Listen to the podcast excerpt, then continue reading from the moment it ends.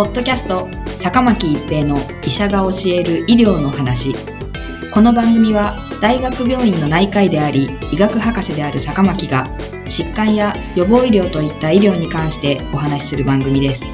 それでは今回の番組をお楽しみください。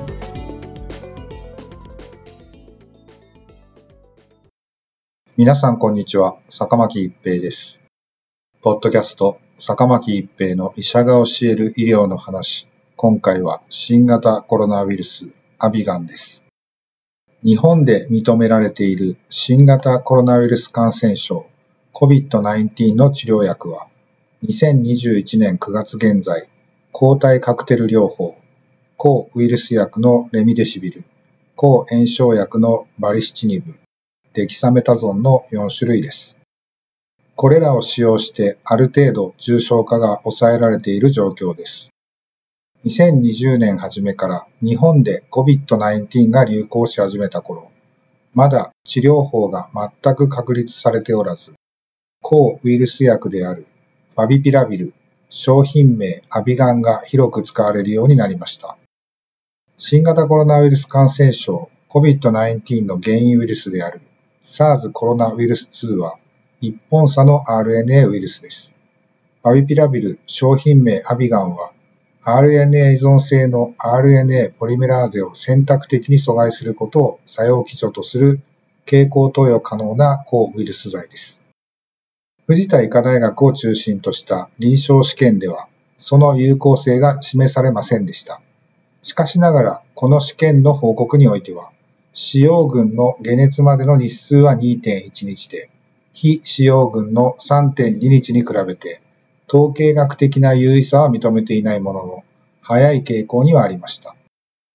その後日本では、抗ウイルス薬ではレミデシビルが承認され、広く使用されるようになったため、アビガンはほとんど使用されなくなりました。ファビピラビル、アビガンは日本では新型または最高パンデミックインフルエンザウイルス感染症に対して承認されている抗ウイルス薬です。アビガンはインフルエンザウイルスだけでなく、幅広い種類の RNA ウイルスに対して抗ウイルス作用を示します。アビガンの新型コロナウイルス SARS コロナウイルス2に対する抑制効果は試験管内で初めて報告されました。また、これまでに中国、インド、ロシアで行われた臨床試験では、パビピラビルの有効性が示されていますが、その臨床効果は十分な対象試験で確認されていません。また、どのような患者がファビピラビルの治療に適しているのかも不明のままでした。今回日本よりファビピラビルの臨床効果を確認し、COVID-19 患者のファビピラビル治療に適した特性を見つけるための無作為プラセボ対象試験の結果が発表されました。この臨床試験では、酸素療法を必要としない中等度の肺炎患者を対象に、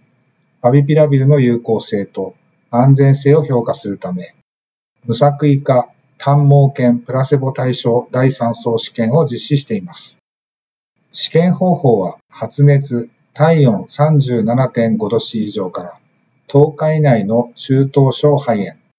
酸素飽和度94%以上の COVID-19 患者をプラセボまたはファビピラビル1日目に 1800mg を1日2回、その後 800mg を1日2回、最大13日間を1対2の割合で振り分けました。主要評価項目は体温、酸素飽和度、胸部画像上の所見が改善し、SARS コロナウイルス2陰性に回復するまでの時間と定義された複合転機でした。合計156名の患者が無作為化され、バビピラビル群107名、プラセボ群49名に振り分けられました。主要評価項目の期間、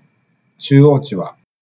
パビピラビル群で11.9日、プラセボ群で14.7日であり、有意差が認められました。パビピラビルを投与された患者のうち、肥満や併発疾患などの基地の危険因子を持つ患者では、より良い効果が得られました。さらに、ファビピラビル群の早期発症患者では良い結果が得られています。なお、死亡例はありませんでした。しかしながら、複合アウトカムであるというのはやや気がかりです。実際に胸部画像所見が改善するまでの期間、SARS コロナウイルス2 PCR2 回連続陰性を達成するまでの時間については優位差があったものの、体温や酸素飽和度といった臨床的に有用な指標には優位差はついていません。有害事象はファビピラビル群では一過性のものが多いとはいえ、発生率は優位に高い結果でした。今回の結果から、ファビピラビルは中等症 COVID-19 肺炎治療の選択肢の一つであることが示唆されましたが、今後さらなる検証が必要です。ポッドキャスト、坂巻一平の医者が教える医療の話。今回は新型コロナウイルス、アビガンでした。